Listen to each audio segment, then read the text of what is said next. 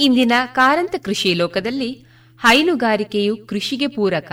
ಈ ವಿಚಾರದ ಕುರಿತು ಸಾವಯವ ಕೃಷಿಕ ಶ್ರೀಯುತ ಎಪಿ ಸದಾಶಿವ ಅವರೊಂದಿಗೆ ಮಾತುಕತೆ. ಸಂದರ್ಶಿಸಲಿದ್ದಾರೆ ನಾ ಕಾರಂತ ಪೆರಾಜೆ.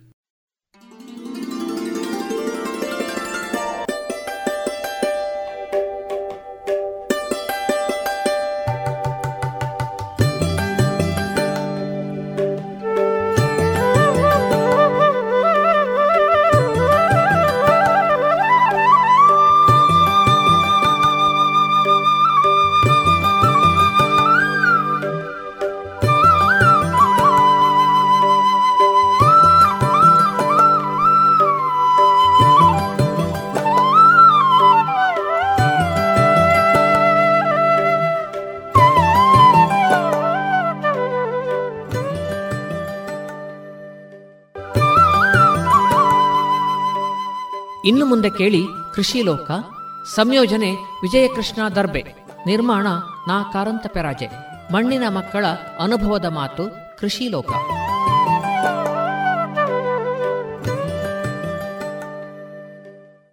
ಎ ಪಿ ಸದಾಶಿವರೇ ನಮಸ್ಕಾರ. ನಮಸ್ಕಾರ. ಎ ಪಿ ಮರಿಕೆ ಸದಾಶಿವರು ಹೀಗೆಲ್ಲ ಹೇಳಿದಾಗ ನಿಮ್ಮ ಹಟ್ಟಿ ಜ್ಞಾಪಕ ಬರುತ್ತದೆ. ಸರಿ. ಮರಿಕೆಯ ಹಟ್ಟಿ ಅಂತ ಹೇಳೋದು ಒಂದು ಕಾಲಘಟ್ಟದಲ್ಲಿ ಎಲ್ಲ ಕೃಷಿಕರಲ್ಲಿ ಅದೊಂದು ಮಾತಿಗೆ ವಿಷಯವಾಗಿತ್ತು. ಹೌದು. ಅಲ್ಲಿನ ಪಶು ಸಂಸಾರ ಸಾಕಣೆಯ ರೀತಿ ಮತ್ತು ಒಂದು ಕೃಷಿಗೆ ಪೂರಕವಾಗಿ ಒಂದು ಹೈನುಗಾರಿಕೆ ಹೇಗೆ ಇರಬೇಕು ಅಂತ ಒಂದು ಮಾಡೆಲ್ ಆಗಿ ಹೌದು. ತೋರಿಸಿಕೊಟ್ಟಂತಹ ಮನೆ ನಿಮ್ಮದು ಹೌದು. ತಾವು ಕೂಡ ತಂದೆ ಜೊತೆಯಲ್ಲಿ ಈ ಹೈನುಗಾರಿಕೆ ಜೊತೆಗೇ ಬೆಳೆದವರು ನೀವು. ಬಹುಶಃ ಪಶುಗಳ ಜೊತೆಯಲ್ಲಿ ಮಾತಾಡ್ತಾ ಬೆಳೆದವರು ಅಂತ ಹೇಳಿದ್ರು ತಪ್ಪಾಗ್ಲಿಕ್ಕಿಲ್ಲ. ಹೌದು. ಹಾಗಿದ್ದಾಗ ಈಗ ಪಶುಗಳ ಜೊತೆಯಲ್ಲಿ ನಿಮ್ಮ ಮಾತುಕತೆ ಹೇಗಿದೆ ಈಗ? ಪಶುಗಳ ಜೊತೆ ಮಾತುಕತೆ ಈ ಹಿಂದಿಗಿಂತಲೂ ನನಗೆ ಜಾಸ್ತಿ ಆಗಿದೆ ಈಗ. ಯಾಕೆ ಹೇಳಿ? ನಾನು ಸಣ್ಣಾಗಿರುವಾಗಿಂದಲೇ ನೋಡ್ತಾ ಬಂದದ್ದು ಸಿಂಧಿ ದನಗಳನ್ನು. ಒಂದಷ್ಟು ಮಲೆನಾಡು ಗಿಡ್ಡ ಸಿಂಧಿ. ಅದರ ನಂತರ ಬುದ್ಧಿ ಬೆಳೀತಾ ಇದ್ದ ಹಾಗೆ ಜರ್ಸಿ, ಎಚ್ ಎಫ್ ತಳಿಗಳು. ಇದನ್ನೇ ನೋಡ್ತಾ ಬಂದದ್ದು ನಾನು. ಆ ಜೆರ್ಸೆ ಎಚ್ ಎಫ್ ಅದರ ಕರುಗಳು, ಅವುಗಳನ್ನು ಗುಡ್ಡೆಗೆ ತಗೊಂಡು ಹೋಗೋದು, ಅವು ಓಡುದು ಅವುಗಳ ಹಾರಾಟ. ಇಂಥದ್ದನ್ನೆಲ್ಲ ನಾನು ಶಾಲಾ ದಿನಗಳಿಂದಲೇ ನಾನು ಅನುಭವಿಸಿಕೊಂಡು ಬಂದು, ಶಾಲೆಯಿಂದ ನಾಲ್ಕು ನಾಲ್ಕೂವರೆಗೆ ಮನೆಗೆ ಮುಟ್ಟಿದರೆ, ಅಲ್ಲಿಂದ ಸೀದಾ ನಾನು ಹೋಗ್ತಿದ್ದದ್ದು ಹಟ್ಟಿಗೆ. ಆ ಕರುಗಳನ್ನು ಒಮ್ಮೆ ಹೊರಗೆ ಬಿಟ್ಟು ಆಟ ಆಡಿಸೋದು, ಅದನ್ನು ನೋಡ್ತಾ ನೋಡ್ತಾ ನನಗೆ ಆಗುವ ಆ ಸಂತೋಷ ವರ್ಣಿಸಲಿಕ್ಕೆ ಸಾಧ್ಯ ಇರಲಿಲ್ಲ. ಅಷ್ಟು ಖುಷಿ. ಆಮೇಲೆ ಸಾಯಂಕಾಲ ಪುನಃ ಮೂರನೇ ಸರ್ತಿಯ ಹಾಲು ಕರೆಯುವುದು ಅದನ್ನು ಕರೆದು ಮತ್ತೆ ಮನೆಗೆ ಬರೋದು. ಇದು ನಿತ್ಯದ ನಿತ್ಯದ ಮಾತುಕತೆ ಅವುಗಳ ಒಟ್ಟಿಗಿನ. ಮತ್ತೆ ಆಗ ಎಮ್ಮೆಗಳಿತ್ತು. ಆ ಎಮ್ಮೆಗಳ ಬೆನ್ನಿನ ಮೇಲೆ ಒಂದು ಕೂರುದು ಅದೊಂದು ಸಂತೋಷ. ಅವು ಕೂತಾಗ ಅವುಗಳ ಅವುಗ ಅದನ್ನು ಬಾರಿ ಸಂತೋಷ ಪಡ್ತಾ ಇದ್ದವು. ಅವುಗಳನ್ನು ಕೆರೆಗೆ ತಕೊಂಡು ಹೋಗಿ ಸ್ನಾನ ಮಾಡಿಸುವುದು ಆ ಎಮ್ಮೆಗಳನ್ನು. ಕೆರೆ ಒಳಗೆ ಬಿಟ್ಟಾಗ ಅವು ಈಜಿಕೊಂಡು ಸಂತೋಷ ಪಡೋದು ಇಂಥದ್ದೆಲ್ಲ ನೋಡ್ತಾ ನೋಡ್ತಾ ಬೆಳೆದವ ನಾನು. ಬಹುಶಃ ಇದನ್ನು ಸ್ವತಃ ತಾವು ಅನುಭವಿಸಿದ್ದರಿಂದ ನಿಮಗದು ಅನುಭವ ಆಗ್ತದೆ ಅನುಭವ ಸತ್ಯ. ಯಾಕಂದ್ರೆ ಇದನ್ನು ಯಾರೋ ಇನ್ನೊಬ್ಬ ಕೇಳಿದ ಅವನಿಗೆ ಒಂದು ಒಗಟಾಗಿ ಕಾಣಬಹುದು ಕಾಣಬಹುದು. ಬಹುಶಃ ಬದುಕೇ ಹೀಗೆ. ಯಾಕಂದ್ರೆ ಅನುಭವಿಸಿದವನಿಗೆ ಅದರ ರುಚಿ ಗೊತ್ತು. ನೀವು ತಂದೆಯವರ ಜೊತೆಯಲ್ಲಿ ಈ ಹಟ್ಟಿ ಕೆಲಸಗಳನ್ನೆಲ್ಲ ಮಾಡಿಕೊಂಡು ಬಂದವರು. ಈಗ ಹಟ್ಟಿಯ ಪಶು ಆರೈಕೆ ತಂದೆಯವರ ಕಾಲದಲ್ಲಿ ನೀವು ನೋಡುವುದಕ್ಕೂ ಈಗ ನೀವು ಮಾಡುತ್ತಾ ಇರುವುದಕ್ಕೂ ತುಂಬಾ ವ್ಯತ್ಯಾಸಗಳೇನಾದ್ರೂ ಇದೆಯಾ? ತುಂಬ ವ್ಯತ್ಯಾಸಗಳುಂಟು. ಅದೇ ನಾನು ಈಗ ಹೇಳಿದಾಗೆ ಜರ್ಸಿ ಎಚ್ ಎಫ್ಗಳನ್ನೇ ನಾನು ಮಾಡ್ತಾ ಮಾಡ್ತಾ ಬಂದೆ. ಆದರೆ ಬರಬರುತ್ತೆ ಏನು ಅವುಗಳ ಪ್ಯೂರಿಟಿ ಜಾಸ್ತಿ ಆದ ಹಾಗೆ. ನಮ್ಮ ದೇಶೀ ರಕ್ತ ಅದರಲ್ಲಿ ಕಡಿಮೆ ಬಂದ ಹಾಗೆ ಅದಕ್ಕೆ ಕಾಯಿಲೆಗಳು ಜಾಸ್ತಿ ಅಂತ ಅನ್ನಿಸ್ಲಿಕ್ಕೆ ಹೊರಟಿತ್ತು ನನಗೆ. ಅನುದಿನವೂ ಇವುಗಳೊಟ್ಟಿಗೆ ಹೋರಾಟವೇ ಆಗ್ತಾ ಬಂತು. ಒಂದಕ್ಕೆ ಕೆಚ್ಚಲು ನೋವು, ಒಂದಕ್ಕೆ ಕಾಲಿನಲ್ಲಿ ಹುಣ್ಣಾಗುವುದು, ಒಂದಕ್ಕೆ ಕರುಗಳಿಗೆ ಕಾಲಿನಲ್ಲಿ ಹುಣ್ಣು, ಹೊಕ್ಕಳಿನಲ್ಲಿ ಹುಣ್ಣ, ಅದರ ಗಂಟು ನೋವುಗಳು ಗಬ್ಬಾಗದೇ ಇರುವುದು. ಇಂಥ ಸಮಸ್ಯೆಗಳೇ ನಮಗೆ ಕಾಣ್ತಾ ಬಂತು. ನಮಗೆ ಎಲ್ಲವೂ ವೈಜ್ಞಾನಿಕ ಪದ್ಧತಿ ಅಂತ ಹೇಳಿಕೊಡ್ತಾ ಇದ್ದದ್ದು ಏನು ಅಂತ ಹೇಳಿಕೊಂಡು ಆರ್ಟಿಫಿಷಿಯಲ್ ಇನ್ಸಾಮಿನೇಷನ್ನು ಇದನ್ನೆಲ್ಲ ಹೇಳ್ತಾ ಹೇಳ್ತಾ ಇದ್ದ ಹಾಗೆ ಹಾಗೆ ಬೆಳೆದು ನನಗೆ ಆ ಕಾಯಿಲೆ ಇಂಜೆಕ್ಷನ್ನು ಇದೆಲ್ಲ ನೋಡಿ ನೋಡಿ ನೋಡಿ ಇದಕ್ಕೆ ಏನು ಪರಿಹಾರ ಇಲ್ವೋ ಅಂತೇಳಿ ನನಗೆ ಅನಿಸ್ತಾ ಇತ್ತು ನನಗೆ. ಇಷ್ಟು ಕಷ್ಟಪಡಬೇಕಾ ಅಂತ. ಈ ಎಲ್ಲ ಪರಿಣಾಮಗಳಿಂದ ನಮಗೆ ಹಾಲಿನಲ್ಲಿ ಬರುವ ಆದಾಯಕ್ಕಿಂತ ಹೆಚ್ಚು ಖರ್ಚು ಅಂತ ನನಗೆ ಅನಿಸ್ತಾ ಬಂತು. ಈ ಆರೈಕೆಗೆ. ಈ ಆರೈಕೆಗೆ ಖರ್ಚಾಗ್ತಾ ಉಂಟು. ವಾರಕ್ಕೆ ಎರಡು ದಿನ ಆದರೂ ಡಾಕ್ಟರ್ ವಿಸಿಟ್ ಇಲ್ಲದೇ ಇದ್ದರೆ ನಮ್ಮಲ್ಲಿ ಸಾಧಾರಣ ಇಪ್ಪತ್ತು ದನಗಳಿದ್ದು ಇಪ್ಪತ್ತು ದನಗಳಿರುವಾಗ ಒಂದು ಎರಡು ದಿನ ಆದರೂ ಡಾಕ್ಟರ್ ವಿಸಿಟ್ ಅಂತ ಹೇಳಿಕೊಂಡು ಆಗಬೇಕಾಗ್ತಿತ್ತು. ಇದು ಆಗಿಕೊಂಡೇ ನಡೀತಾ ಇದ್ದು ಅದರಲ್ಲಿಯೂ ನಮಗೆ ಕಾಣುವಂಥದ್ದು ಕೆಚ್ಚಲ ನೋವು ಹೈಯೆಸ್ಟು ನಮಗೆ ಕಾಣುವಂಥದ್ದು. ಆಮೇಲೆ ಅಪರೂಪಕ್ಕೆ ಜ್ವರ. ಮತ್ತೆ ಕಾಲು ಹುಣ್ಣು ಈ ಥರದ ಸಮಸ್ಯೆಗಳು. ಇದು ಅತ್ಯಂತ ಹೆಚ್ಚು ದನಗಳಲ್ಲಿ ಬರುವಂಥ ಸಮಸ್ಯೆ. ಗಬ್ಬಾಗದೇ ಇರೋದು. ಇದು ಇದು ಮೂರು ಮುಖ್ಯವಾಗಿ. ಆ ಸಂದರ್ಭದಲ್ಲಿ ರಾಘವೇಶ್ವರ ಶ್ರೀಗಳು ದೇಶೀತನದ ಬಗ್ಗೆ ಪ್ರಚಾರಕ್ಕೆ ಹೊರಟಿದ್ರು. ಆದರೆ ನಿಧಾನಕ್ಕೆ ನಿಧಾನಕ್ಕೆ ಇವುಗಳ ಕಾಯಿಲೆ ಮತ್ತು ಇದರ ಖರ್ಚು ಹೆಚ್ಚೆಚ್ಚು ಆದ ಹಾಗೆ ಇದನ್ನು ಯಾಕೆ ನೋಡಬಾರದು ಅಂತ ಹೇಳುವ ಒಂದು ಕುತೂಹಲ ಬಂತು. ಹಾಗೆ ಒಂದು ಎರಡು ದನವನ್ನು ತೆಕ್ಕೊಂಡು ಬಂದೆ. ಆ ತೆಕ್ಕೊಂಡು ಬಂದು ಅದರ ಹಾಲು ಕುಡಿತಾ ಇದ್ದ ಹಾಗೆ ಆ ಹಾಲಿಗೆ ಅಲ್ಲ ಆ ದನಕ್ಕೋ ಇನ್ನು ನನಗೆ ಗೊತ್ತಿಲ್ಲ. ನಮ್ಮ ಮನಸ್ಸನ್ನೇ ಬಹುಶಃ ಪರಿವರ್ತನೆ ಮಾಡುವಂತಹ ಶಕ್ತಿ ಉಂಟಾ ಅಂತ ಅನಿಸಿತ್ತು ನನಗೆ. ಓಹೋ. ಕುಡಿತಾ ಇದ್ದಾಗ ನನಗೆ ಈ ದನ ಬೇಡ ಬೇಡ ಅಂತ ಹೇಳಿಕೊಂಡೇ ಜೋರು ಜೋರು ಆಗಲಿಕ್ಕೆ ಹೊರಟಿತು. ಆ ಸಂಖ್ಯೆಯನ್ನೇ ಯಾಕೆ ವೃದ್ಧಿ ಮಾಡಬಾರದು ಅಂತ ಮತ್ತೆ ಮತ್ತೆ ಕಾಣಲಿಕ್ಕೆ ಹೊರಟಿತು. ಆ ಹಾಲಿನ ರುಚಿ ಅಷ್ಟು ಉಂಟು ಅದಕ್ಕೆ. ಮತ್ತೆ ನಮಗೆ ಆ ಹಾಲು ಕುಡಿದಾಗ ಆಗುವಂತ ಒಂದು ಉತ್ಸಾಹವೇ ಬೇರೆ ಅಂತ ನನಗೆ ಭಾವನೆ ಬಂತ ಬಂತು. ಹಾಗೆ ನಿಧಾನಕ್ಕೆ ನಾನು ಜರ್ಸಿ ಎಚ್ ಎಫ್ಗಳನ್ನೆಲ್ಲ ಕೊಟ್ಟೆ. ಮಲೆನಾಡು ಗಿಡ್ಡ ತಳಿಯನ್ನೇ ಜಾಸ್ತಿ ಮಾಡ್ತಾ ಬಂದೆ. ಇವತ್ತೀಗ ನನ್ನ ಹತ್ರ ಹದಿನೆಂಟು ಇಪ್ಪತ್ತು ಜರ್ಸಿ ಎಚ್ ಎಫ್ಗಳಿದ್ದ ಸಂಪೂರ್ಣ ಹೋಗಿ ಇವತ್ತು ಹದಿನೆಂಟು ಇಪ್ಪತ್ತು ಮಲೆನಾಡು ಗಿಡ್ಡಗಳು ಒಂದೆರಡು ಮೂರು ಗೀರುಗಳು ಈ ಥರದಲ್ಲಿ ವೃದ್ಧಿಯಾಗಿದೆ ಈಗ. ಈಗ ಹಾಲಿನ ಪ್ರಮಾಣ ಈ ಸ್ಥಳೀಯ ತಳಿಗಳಿಗೆ ಕಡಿಮೆ ಆಗುದಿಲ್ವಾ? ಖಂಡಿತವಾಗಿ ಕಮ್ಮಿ. ಹಾಲಿನ ಪ್ರಮಾಣ. ಆಗ ನಮಗೆ ಬೆಳಿಗ್ಗೆ ಹಾಲು ಕರಿಬೇಕು. ಹಾಲು ಕರೆದು ಕರೆದ ಹಾಲನ್ನು ನಾವು ಮಾರುಕಟ್ಟೆಗೆ ತಗೊಂಡೋಗಿ ಹಾಕಬೇಕು. ಇಂತಿಷ್ಟು ಹೊತ್ತಿನೊಳಗೆ ಮುಗಿಬೇಕು. ಅದರ ನಂತರ ನಮಗೆ ಮತ್ತೆ ಬಂದು ಮನೆ ಕೆಲಸಗಳಾಗಬೇಕು. ಈ ಎಲ್ಲ ಕೆಲಸಗಳನ್ನು ಸರಿದೂಗಿಸುವಾಗ ಹೊತ್ತು ಎಷ್ಟಿದ್ರೂ ಸಾಕಾಗೋದಿಲ್ಲ ಆದರೆ ಇಲ್ಲಿ ಮನೆ ಖರ್ಚಿಗೆ ತಕ್ಕವೇ ಹಾಲಿರೋದು ಅಷ್ಟು ಹಾಲನ್ನು ಹೊರಗೆ ಹಾಕಿದ್ರು ಆಗುವ ನಷ್ಟಕ್ಕಿಂತ ಮನೆ ಖರ್ಚಿಗೆ ಮಾತ್ರ ಹಾಲು ಇದ್ರೂ ಕೂಡ ಆಗುವ ಲಾಭ ಜಾಸ್ತಿ. ಒಂದೇ ರೀತಿ ಒಂದೇ ರೀತಿ ಬ್ಯಾಲೆನ್ಸ್ ಆಗ್ತದೆ. ಇಲ್ಲಿ ಗೊಬ್ಬರಕ್ಕೋಸ್ಕರ ದನ ಮನೆ ಖರ್ಚಿಗೋಸ್ಕರ ದನ ಅಲ್ಲಿ ಇನ್ನೊಬ್ಬನಿಗೋಸ್ಕರ ಹಾಲು ಮತ್ತೆ ಗೊಬ್ಬರ. ಈಗ ಹೈನುಗಾರಿಕೆ ಬಗ್ಗೆ ಜನರ ಒಲವು ಹೆಚ್ಚಾಗ್ತಾ ಇದೆ. ನಾವು ಭತ್ತದ ಕೃಷಿ ಹೇಗೆ ಹಿಂಬೀಳಿಕೆಯೋ. ಈಗ ಹೈನುಗಾರಿಕೆಯು ತುಂಬ ಹಿಂದೆ ಬೀಳಲಿಲ್ಲ. ಕೆಲವು ಅಲ್ಲಲ್ಲಲ್ಲಿ ಸ್ವಲ್ಪ ಅದನ್ನು ಸಣ್ಣ ಮಟ್ಟದಲ್ಲಿ ಅನುಸರಿಸುವುದು ಕಾಣ್ತದೆ ಈಗೀಗ. ಹೌದು. ಅಲ್ವಾ? ಹೌದು. ಆದರೆ ಸಾಂಪ್ರದಾಯಿಕವಾಗಿ ಯಾರು ದನವನ್ನು ಸಾಕಿಕೊಂಡಿದ್ರೋ ಅಂಥವರ ವರ್ಗ ಕಮ್ಮಿಯಾಗಿದೆ ಸಾಂಪ್ರದಾಯಿಕವಾಗಿ ದನ ಸಾಕದ ವರ್ಗವನ್ನು ವರ್ಗದಲ್ಲಿ ಜಾಸ್ತಿ ಆಗಿದೆ. ಅದಕ್ಕೆ ಒಂದನೇ ಕಾರಣ ಕೊಡುವಂಥ ಸಬ್ಸಿಡಿ ಮತ್ತು ಸಾಲ.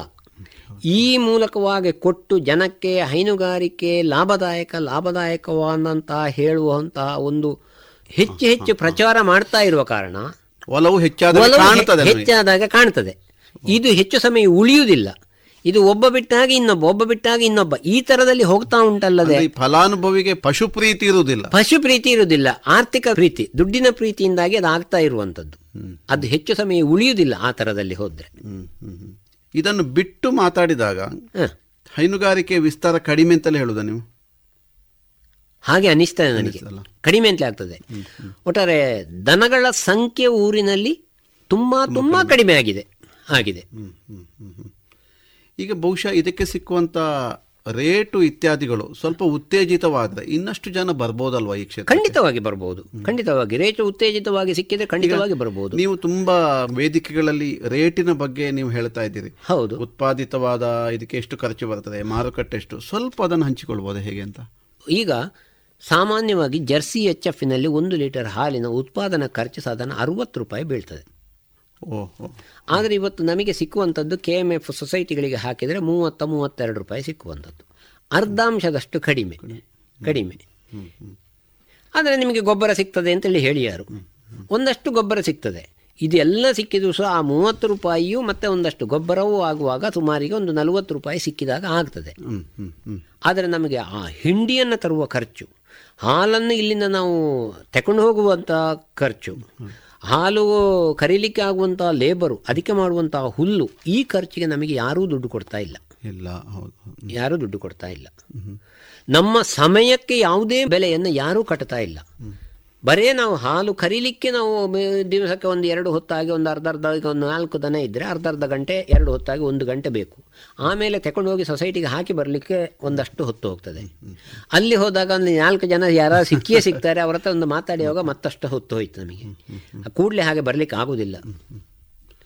ಈ ಹೊತ್ತಿಗೆ ಹಾಗಾದರೆ ಬೆಲೆ ಇಲ್ಲವಾ ಈ ಬೆಲೆಯನ್ನು ಯಾರು ಕೊಡುವಂಥದ್ದು? ಅದೆಲ್ಲವೂ ಉತ್ಪಾದನೆ ಖರ್ಚಿಗೆ ಸೇರುವುದಿಲ್ಲ. ಆದರೆ ಸಾಮಾನ್ಯ ಈ ಬಡವರ್ಗವನ್ನು ಈ ಸಾಲ ಕೊಟ್ಟು ಮಾಡಿದವರಿಗೆ ಅವರೇ ಸ್ವತಃ ಮಾಡಿದ ಕಾರಣ ಅವರು ಅವರ ಪರ್ಸನಲ್ ಖರ್ಚನ್ನು ಅವರು ಲೆಕ್ಕ ಹಾಕುವುದಿಲ್ಲ. ಅದರ ಕಾರಣ ಹಾಗೆ ಅವರಿಗೆ ಏನೋ ಒಂದು ಟರ್ನ್ ಓವರ್ ಆಗ್ತಾ ಹೋಗ್ತದೆ. ಅಷ್ಟೇ. ಅಷ್ಟೇ. ಸರಿ ಈಗ ನಿಮ್ಮ ಅನುಭವದಲ್ಲಿ ಒಂದು ಲೀಟರಿಗೆ ನಮ್ಮ ಕೆ ಎಂ ಎಫ್ ಎಷ್ಟು ಮೌಲ್ಯ ನಿಗದಿ ಮಾಡಿದರೆ ಹೈನುಗಾರರಿಗೆ ಉತ್ತೇಜಿತರಾದರು ಸುಮಾರು ಐವತ್ತು ರೂಪಾಯಿ ಆದರೂ ನಿಗದಿ ಮಾಡಿದರೆ ಸ್ವಲ್ಪ ಅಲ್ಲಿಂದ ಅಲ್ಲಿಗೆ ಖರ್ಚು ಸಮಿತಿ ತೂಗಿಸಿಕೊಂಡು ಹೋಗಬಹುದು. ಹೋಗಬಹುದು. ಈಗ ಈ ಪಶುಗಳಿಗೆ ಆಹಾರದ ಬಗ್ಗೆ ನೀವೇ ಮನೆಯಲ್ಲಿ ತಯಾರು ಮಾಡ್ತೀರಾ? ಹುಲ್ಲು ಸಂಪೂರ್ಣ ನಮ್ಮಲ್ಲಿಯೇ ನಾವೇ ಮಾಡಿಕೊಳ್ತೇವೆ. ಮತ್ತು ಹೊರಗಿನ ತರುವ ಸಲ ಹಿಂಡಿ ನಮ್ಮ ಮಲೆನಾಡು ಗಿಡ್ಡ ತಳಿಗಳಿಗೆ ಹಿಂಡಿಯಲ್ಲಿ ದೊಡ್ಡ ಅವಶ್ಯಕತೆ ಇಲ್ಲ. ಆದರೆ ನಾವು ರೆಡಿಮೇಡ್ ಹಿಂಡಿಗಳು ಅಂತ ಕ್ಯಾಟಲ್ ಫೀಡ್ ಅಂತ ಹೇಳುವ ಹೆಸರಿನಲ್ಲಿ ಬರ್ತದೆ. ಅಂಥದ್ದನ್ನು ಯಾವುದನ್ನು ಬಳಕೆ ಮಾಡುವುದಿಲ್ಲ. ನಾವು ಅದರ ಮೂಲ ವಸ್ತುಗಳು. ಅಂದರೆ ಈಗ ರಾಗಿ ಹುಡಿ ಜೋಳದ ಹುಡಿ ಗೋಧಿ ಬೂಸ ಈ ಥರದಲ್ಲಿ ತೆಂಗಿನ ಹಿಂಡಿ ನೆಲಗಡಲೆ ಹಿಂಡಿ ಈ ಥರದಲ್ಲಿ ಏನು ಮೂಲ ವಸ್ತು ಸಿಗ್ತದ ಅದನ್ನು ತಂದು ನಾವೇ ಮಿಶ್ರ ಮಾಡಿ ಹಾಕೊಳ್ತೇವೆ. ನೀವೇ ಸ್ವತಃ ಪಶು ಆಹಾರ ತಯಾರು ಮಾಡಿ ತಯಾರು ಮಾಡ್ತೇವೆ ನಾವು. ನಮ್ಮದೇ ಒಂದು ದಾಮಾಶಯ ಉಂಟು ಆ ದಾಮಾಶಯದಲ್ಲಿ. ವರ್ಷವೂ ಅದನ್ನೇ ವರ್ಷ ಸಾಧಾರಣ ಇಪ್ಪತ್ತೈದು ವರ್ಷದಿಂದ ಆ ಥರದಲ್ಲೇ ಮಾಡ್ತಾ ಇದ್ದೇನೆ. ಈಗ ಈ ಗೋ ಅನಿಲವನ್ನು ಹೇಗೆ ಬಳಸ್ತೀರಿ? ಗೋ ಅನಿಲ ಕೃಷಿಕನಾದವನ್ನು ಮಾಡಲೇಬೇಕಾದಂಥ ವ್ಯವಸ್ಥೆ ಅಂದರೆ ಗೋ ಅನಿಲ. ನಮಗೆ ಇಷ್ಟು ದನಗಳಿದ್ದ ಕಾರಣ ಗೋ ಅನಿಲ ನಮ್ಮ ಮನೆಯ ಎಲ್ಲ ಖರ್ಚುಗಳಿಗೆ ಅಗತ್ಯಗಳಿಗೆ ಬಿಸಿನೀರಿನಿಂದ ಹಿಡಿದು ಎಲ್ಲ ಅಗತ್ಯಗಳಿಗೆ ಗೋ ಅನಿಲವೇ ಬಳಕೆ ಆಗ್ತಾ ಉಂಟು. ಅಟ್ಟಾಗಿಯೂ ಮತ್ತೆ ಮಿಕ್ಕುತ್ತಾ ಉಂಟು. ಈಗ ನಿಮ್ಮಲ್ಲಿ ಎಚ್ ಪಿ ಗ್ಯಾಸ್ ಸಿಲಿಂಡರ್ ಇಲ್ಲ. ಸಿಲಿಂಡರ್ ಇಲ್ಲ. ಅದಷ್ಟು ನಮಗೆ ನೆಟ್ ಇನ್ಕಮ್ ಅಂತಲೇ ಹೇಳ್ಬೋದು. ನಾವು ಒಂದು ಅಂಡೆಗೆ ನನಗೆ ಈಗ ನಮ್ಮ ಮನೆಯಲ್ಲಿ ನಾವು ಬಳಸ್ತಿದ್ರೆ ಒಂದು ಅಂಡೆಯನ್ನ ಬಳಸ್ತಿದ್ರೆ ಹದಿನೈದು ದಿವಸಕ್ಕೆ ಬರ್ಬೋದು ಅಷ್ಟೇ ಒಂದು ಅಂಡೆ ಮ್ಯಾಕ್ಸಿಮಮ್ ಅಂದ್ರೆ ಹದಿನೈದು ದಿವಸಕ್ಕೆ ಬರ್ಬೋದು. ಆ ಲೆಕ್ಕದಲ್ಲಿ ಲೆಕ್ಕ ಹಾಕಿದ್ರೆ ನಮಗೆ ಎಷ್ಟು? ಒಂದು ಅಂಡೆಗೆ ಒಂದು ಆರುನೂರು ರೂಪಾಯಿ ಆಗಿ ಲೆಕ್ಕ ಹಾಕಿದ್ರು ತಿಂಗಳಿಗೆ ಸಾವಿರದ ಇನ್ನೂರು ಆಯಿತು ಅದನ್ನು ವರ್ಷಕ್ಕೆ ಮಾಡಿಕೊಳ್ಳಿ. ಅಷ್ಟು ಉಳಿತಾಯ ಆಗ್ತದೆ ನಮಗೆ. ಇಷ್ಟು ಇಡೀ ಮನೆಯ ಎಲ್ಲವೂ ನಡೆಯುವುದು ಗೋ ನೆಲದಿಂದ ಗೋ ಅನಿಲದಿಂದ ನಡೀತದೆ. ಅದನ್ನು ಮಾಡಲೇಬೇಕಾದಂತಹ ವ್ಯವಸ್ಥೆ. ಆಮೇಲೆ ಮತ್ತೆ ಅದನ್ನು ನಾವು ಗೋ ಅನಿಲವನ್ನು ಸ್ಲರಿ ಟ್ಯಾಂಕ್ ಮಾಡಿದ್ದೇನೆ. ಆ ಸ್ಲರಿ ಹೋದ ಮೇಲೆ ಹಟ್ಟಿ ತೊಳೆದ ನೀರು ಗಂಜಲ ಎಲ್ಲ ಬಂದು ಅದನ್ನು ಡೈರೆಕ್ಟ್ ಆಗಿ ತೋಟಕ್ಕೆ ಪಂಪ್ ಮೂಲಕವಾಗಿ ಬಿಡ್ತಾ ಇದ್ದೇನೆ. ಅದು ಬಹಳ ದೊಡ್ಡ ಇಲ್ಲದಿದ್ರೆ ಒಂದು ಮರಕ್ಕೆ ನಮಗೆ ಸಾಧಾರಣ ಲೇಬರ್ ಮೂಲಕವಾಗಿ ಒಂದು ಗೊಬ್ಬರವನ್ನು ತೆಗೆದು ಹಾಕ್ತಿದ್ರೆ ಒಂದು ಐದು ರೂಪಾಯಿ ಆದರೂ ಅಸಲು ಬೀಳ್ಬೋದು. ಇದೆಲ್ಲ ನಮಗೆ ಕೆಲವು ಪೈಸೆಗಳಲ್ಲಿ ನಡೀತದೆ ನಮಗೆ. ದಿನಂಪ್ರತಿ ಅದು ಬಿಡುವ ಕಾರಣ ಅದೊಂದು ಶ್ರಮದಾಯಕ ಅಂತ ಅನಿಸುವುದಿಲ್ಲ. ಈ ಥರದಲ್ಲಿ ಶ್ರಮ ಆಗುವಂಥದ್ದನ್ನು ಸರಳೀಕರಿಸಿದರೆ ಆಗ ನಮಗೆ ಅದನ್ನು ಸಾಕುವಂಥದ್ದು ಸುಲಭ ಆಗ್ತದೆ. ಸುಲಭ ಆಗ್ತದೆ. ಆಗ ಅದು ಹೊರೆ ಅಂತ ಯಾರಿಗೆ ಆದರೂ ಅದು ಹೊರೆ ಅಂತ ಆದಾಗ ಕಷ್ಟಗಳು ಜಾಸ್ತಿ ಕಾಣ್ತಾ ಹೋಗ್ತದೆ ನಮಗೆ. ಸರಿ ನೀವು ಸರಳೀಕರಿಸುವುದು ಅಂತ ಹೇಳಿದ್ರಿ. ಹೌದು. ಒಂದೆರಡು ಎಕ್ಸಾಂಪಲ್ ಹೇಳ್ಬೋದು? ಹೇಗೆ ಅಂತ ಒಂದು ಸ್ವಲ್ಪ. ಒಂದು ಈಗಾಗಲೇ ಹೇಳಿದ ಹಾಗೆ ಆ ಗೋಬರ ಇದನ್ನ ಸ್ಲರಿಯನ್ನ ಮತ್ತೆ ಹಟ್ಟಿ ತೊಳೆದ ನೀರು ಗಂಜಲ ಹೋಗಿ ಟ್ಯಾಂಕಿಗೆ ಬೀಳು ಬೀಳು ಹಾಗೆ ಮಾಡಿಕೊಂಡ್ರೆ ಹಟ್ಟಿ ತೊಳೆದದ್ದರಲ್ಲಿ ಅದರಲ್ಲಿಯೂ ಹಾಗೆ ಹಟ್ಟಿ ತೊಳಿಲಿಕ್ಕೆ ತುಂಬ ಜನ ಕಡೆ ನೋಡಿದ್ದೇನೆ ನಾನು. ಪೈಪ್ ನೀರಿನಲ್ಲಿ ಸಪೂರಕ್ಕೆ ಹಿಡಿದು ಬಿಡುದು ಗುಡಿಸಿ ಗುಡಿಸಿ ಗುಡಿಸಿ ವೇಗವಾಗಿ ಬಿಡ್ತಾರೆ ಅದನ್ನು. ಸ್ವಲ್ಪ ಸ್ಪೀಡ್ ಆಗಿ ಬಿಡ್ತಾರೆ. ಆದರೂ ಅದು ಒಂದು ಹಟ್ಟಿಯನ್ನು ತೊಳಿಬೇಕು ಅಂತಾದರೆ ಸುಮಾರು ಅರ್ಧ ಗಂಟೆ ಮುಕ್ಕಾಲು ಗಂಟೆ ಅಷ್ಟು ಹೊತ್ತು ಹೋಗ್ತದೆ. ನಾನೇನು ಮಾಡಿದ್ದೇನೆ ಅಂತ ಹೇಳಿದರೆ ಐದು ಎಚ್ ಪಿ ಪಂಪಿನಿಂದ ಡೈರೆಕ್ಟ್ ನೀರು ಬಿಡುವ ಹಾಗೆ ಮಾಡಿದ್ದೇನೆ. ಅದು ಏನು ಎರಡು ನಿಮಿಷದೊಳಗೆ ನಮ್ಮ ಹಟ್ಟಿ ತೊಳೆದಾಗದೇ ಇರ್ತದೆ. ಎರಡರಿಂದ ಐದು ನಿಮಿಷದಲ್ಲಿ ಹಟ್ಟಿ ತೊಳೆದಾಗ್ತದೆ. ನೀರು ಸ್ವಲ್ಪ ಖರ್ಚು ಹೆಚ್ಚಿರ್ಬೋದು. ನೀರು ಖರ್ಚು ಹೆಚ್ಚಾದ್ರೆ ಅದು ತೋಟಕ್ಕೆ ನಾವು ಸ್ಲರಿಯಾಗಿ ಮೂಲಕವಾಗಿ ಬಿಡುವ ಕಾರಣ ತೋಟಕ್ಕೆ ಹೋಗ್ತದೆ. ಹಾಗಾಗಿ ಅದರಲ್ಲಿ ನೀರಿನ ಖರ್ಚು ಎಂಬುದು ಬರುವುದಿಲ್ಲ ಅಲ್ಲಿ. ಆ ಥರದಲ್ಲಿ ನಾವು ಸರಳೀಕರಿಸಿಕೊಂಡಿದ್ದೇನೆ. ಮತ್ತು ಹುಲ್ಲು ನಾನು ತುಂಬ ಕಡೆ ನೋಡಿದ್ದೇನೆ ಹುಲ್ಲು ವೇಸ್ಟೇಜ್ ತುಂಬ ಆಗ್ತದೆ. ಅದರಲ್ಲಿ ಬೈ ಹುಲ್ಲು ಈಗ ಇಡೀ ಇಡೀ ಕಂತೆಯನ್ನು ಹಾಕಿದಾಗ ವೇಷ ಅದನ್ನು ಏನು ಮಾಡ್ತೇವೆ ನಾವು ಒಂದು ಚಾಫ್ ಕಟ್ಟರ್ ಇಟ್ಕೊಂಡಿದ್ದೇನೆ. ಇದರಲ್ಲಿ ತುಂಡು ಮಾಡಿ ಹಾಕ್ತೇನೆ ನಾನು. ತುಂಡು ಮಾಡಿ ಹಾಕುವ ಕಾರಣ ಅದರಲ್ಲಿ ವೇಸ್ಟೇಜ್ ಒಂದು ಚೂರು ಬರುವುದಿಲ್ಲ ಎಲ್ಲ ಸಂಪೂರ್ಣ ಅವು ತಿಂತವೆ. ಜನಗಳ ಸಹಜ ಕ್ರಮ ಏನು ತುಂಡು ಮಾಡಿ ತುಂಡು ಮಾಡಿ ತಿನ್ನುವಂಥದ್ದು. ಉದ್ದ ಹಾಕಿದ ಕೂಡಲೇ ಅವುಗಳಿಗೆ ತುಂಡು ಮಾಡಲಿಕ್ಕೆ ಆಗುದಿಲ್ಲ. ಆಗ ಅದನ್ನು ಎಳೆದು ಗೆಳೆದು ಮಾಡಿ ಅಷ್ಟೊತ್ತಿಗೆ ವೇಸ್ಟ್ ಆಗ್ತದೆ. ಸಗಣಿಗೆ ಬಿದ್ದರೆ ಮತ್ತೆ ಮುಟ್ಟುದಿಲ್ಲ. ಅವುಗಳ ತುಂಡು ಮಾಡುವ ಅದನ್ನು ನಾವು ತುಂಡು ಮಾಡಿ ಕೊಟ್ಟರೆ ಅವುಗಳು ಅದನ್ನು ಮುಗಿಸ್ತಾರೆ. ಎಲ್ಲ ತಿಂತಾರೆ. ಎಲ್ಲ ತಿಂತಾರೆ. ಅಷ್ಟೇ ವ್ಯತ್ಯಾಸ. ಬಯೋಲು ನಿಮ್ಮದೇ ಸಾಕಾಗ್ತದೆ ಬೇರೆ ಕಡೆಯಿಂದ ನಿಮಗೆ ಪರ್ಚೇಸ್ ಮಾಡಬೇಕಾಗ್ತದೆ. ಅದೇ ಮೊದಲು ಜರ್ಸಿ ಎಚ್ ಎಫ್ ಇರುವಾಗ ಬೇರೆ ಕಡೆಯಿಂದ ಪರ್ಚೇಸ್ ಮಾಡಬೇಕಾಗ್ತಿತ್ತು. ಅವುಗಳ ದೊಡ್ಡ ಬಹಳ ಹೊಟ್ಟೆ ದೊಡ್ಡದು. ಆದರೆ ಈಗ ನಮ್ಮ ದೇಶಿ ತಳಿಗಳು ಬಂದ ಮೇಲೆ ಮಾಡಬೇಕಾಗೋದಿಲ್ಲ. ಮಾಡಬೇಕಾಗುವುದಿಲ್ಲ ಬೇಡ ಬೇಡ? ನಮ್ಮದೇ ಸಾಕಾಗುತ್ತೆ. ನಮ್ಮ ಗದ್ದೆದ್ದು ಉಂಟು ಮತ್ತೆ ನಮ್ಮ ತೋಟದ ಹುಲ್ಲು ಉಂಟು. ಸದಾಶಿವಣ್ಣ ಈಗ ನಾವು ತುಂಬ ಮಂದಿ ಹೀಗೆ ಈ ಸಮಾರಂಭಗಳಲ್ಲಿ ಮಾತಾಡುವಾಗೆಲ್ಲ ವಿನೋದಕ್ಕೆ ಹೇಳೋದು ಕೆಲವರೆಲ್ಲ. ಹಟ್ಟಿ ಕೆಲಸ ಇದ್ದು ಬಿಟ್ರೆ ಎಲ್ಲಿಗೂ ಹೋಗ್ಲಿಕ್ಕೆ ಆಗೋದಿಲ್ಲ. ಹೌದು. ಅದೊಂದು ಬದ್ಧತೆ ಕೆಲಸ. ಇದು ಆಗ್ಲಿಕ್ಕಿಲ್ಲಪ್ಪ ಅಂತ ಹೀಗೆಲ್ಲ ಒಂದು ಸಂತೋಷದಿಂದ ಕೊಣಗಾಡೋದು ಸಿಟ್ಟಿನಿಂದ ಹಾಗಲ್ಲ. ಹೌದು. ಇದು ಹೌದಾ ಇದು? ಹೌದು ಅಂತ ಹೇಳಿದ್ರೆ ಹೌದು. ಹಾಗೆ ಅಂತ ಹೇಳಿಕೊಂಡು ಯಾವುದೇ ಮನುಷ್ಯನಿಗೆ ಒಂದು ಶಿಸ್ತು ಎಂಬುದು ಬೇಕು. ಒಂದು ಸಮಯ ಪ್ರಜ್ಞೆ ಬೇಕು. ಅದು ಇದ್ದಾಗ ಮಾತ್ರ ಅಂಥವನ ಅದು ಕೃಷಿಕ ಆಗಲಿ ಸಾಹಿತಿ ಆಗಲಿ ಯಾವುದೇ ಕ್ಷೇತ್ರದಲ್ಲಿ ಸಮಯ ಪ್ರಜ್ಞೆ, ಶಿಸ್ತು ಇದ್ದರೆ ಮಾತ್ರ ಅವನಿಗೆ ಬದುಕಬಹುದು. ಅವನ ಜೀವನದಲ್ಲಿ ಸಕ್ಸಸ್ ಆಗ್ತಾನೆ. ಜಾನುವಾರುಗಳನ್ನು ನಾವು ಮನೆಯಲ್ಲಿ ಇಟ್ಟುಕೊಂಡ್ರೆ ನಮಗೆ ಅತ್ಯಂತ ದೊಡ್ಡ ಶಿಸ್ತಿನ ಪಾಠವನ್ನು ಹೇಳಿಕೊಂಡದ್ದು ಜಾನುವಾರುಗಳು ವಾಹ್ ವಾಹ್ ಹ್ಮ್ ಯಾಕೆಂತ ಹೇಳಿದರೆ ಬೆಳಿಗ್ಗೆ ನಾವು ಐದು ಗಂಟೆಗೆ ಆರು ಗಂಟೆಗೆ ಒಂದು ಶಿಸ್ತಿದ್ರೆ ಆ ಹೊತ್ತಿಗೆ ನಮ್ಮನ್ನು ಅವು ಎಬ್ಬಿಸ್ತದೆ. ನಾವು ಹೇಳಬೇಕು ಅಂತಿಲ್ಲ. ಅವು ಇಲ್ಲ ಅಂತ ಆದರೆ ನಾವು ಹೇಳುವ ಹೊತ್ತು ನಿಧಾನಕ್ಕೆ ಬದಲಾಗ್ತಾ ಹೋಗ್ತದೆ. ದನಗಳಿಗೆ ಕೂಡ ಶಿಸ್ತು ಬಂದುಬಿಡ್ತದೆ ಶಿಸ್ತು ಬಂದುಬಿಡ್ತದೆ ಆ ಹೊತ್ತಿಗೆ ಅವು ಎಬ್ಬಿಸ್ತವೆ ನಮ್ಮನ್ನು.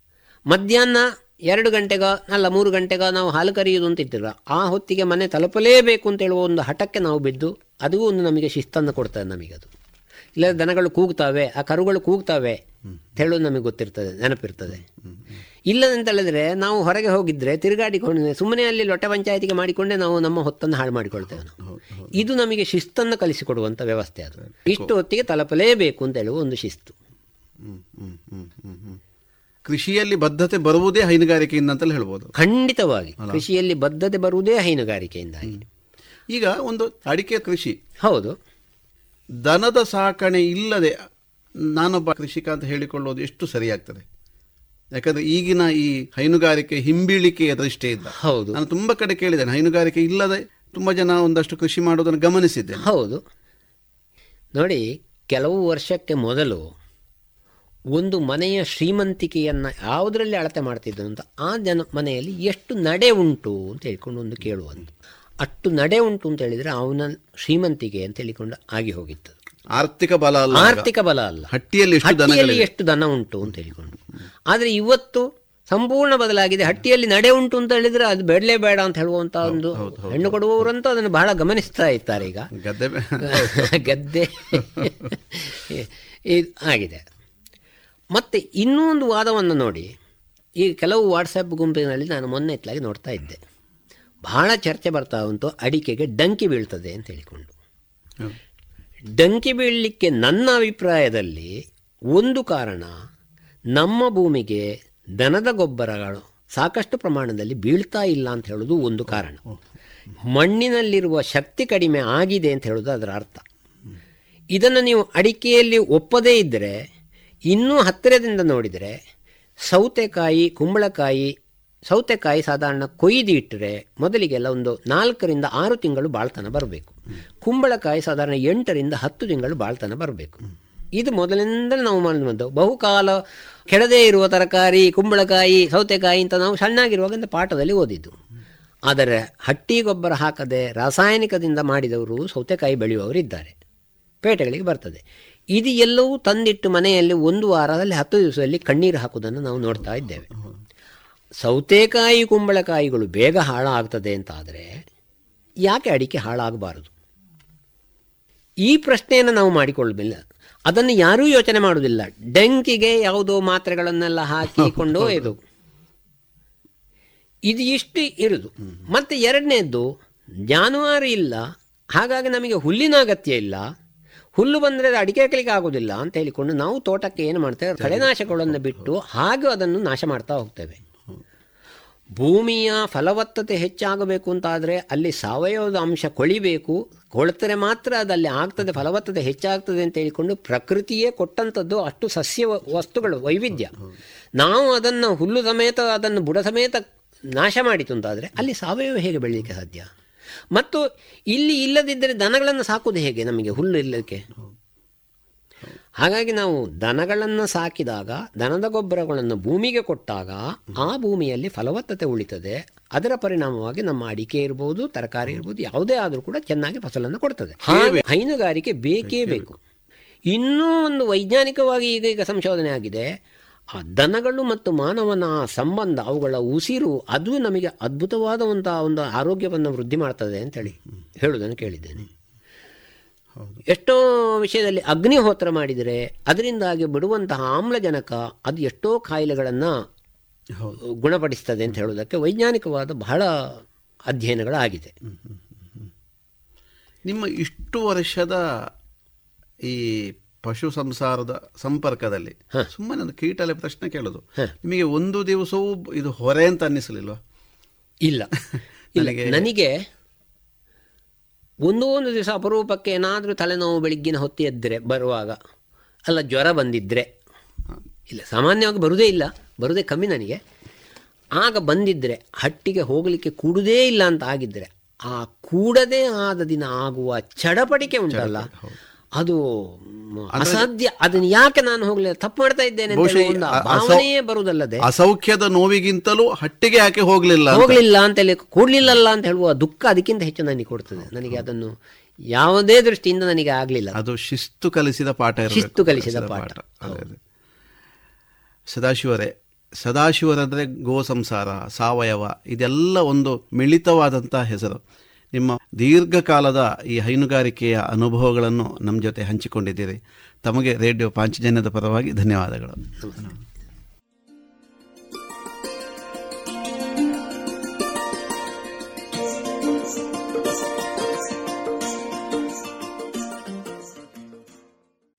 ಈವರೆಗೆ ಕಾರಂತ ಕೃಷಿ ಲೋಕದಲ್ಲಿ ಸಾವಯವ ಕೃಷಿಕ ಶ್ರೀಯುತ ಎಪಿ ಸದಾಶಿವ ಅವರೊಂದಿಗೆ ಹೈನುಗಾರಿಕೆಯು ಕೃಷಿಗೆ ಪೂರಕ.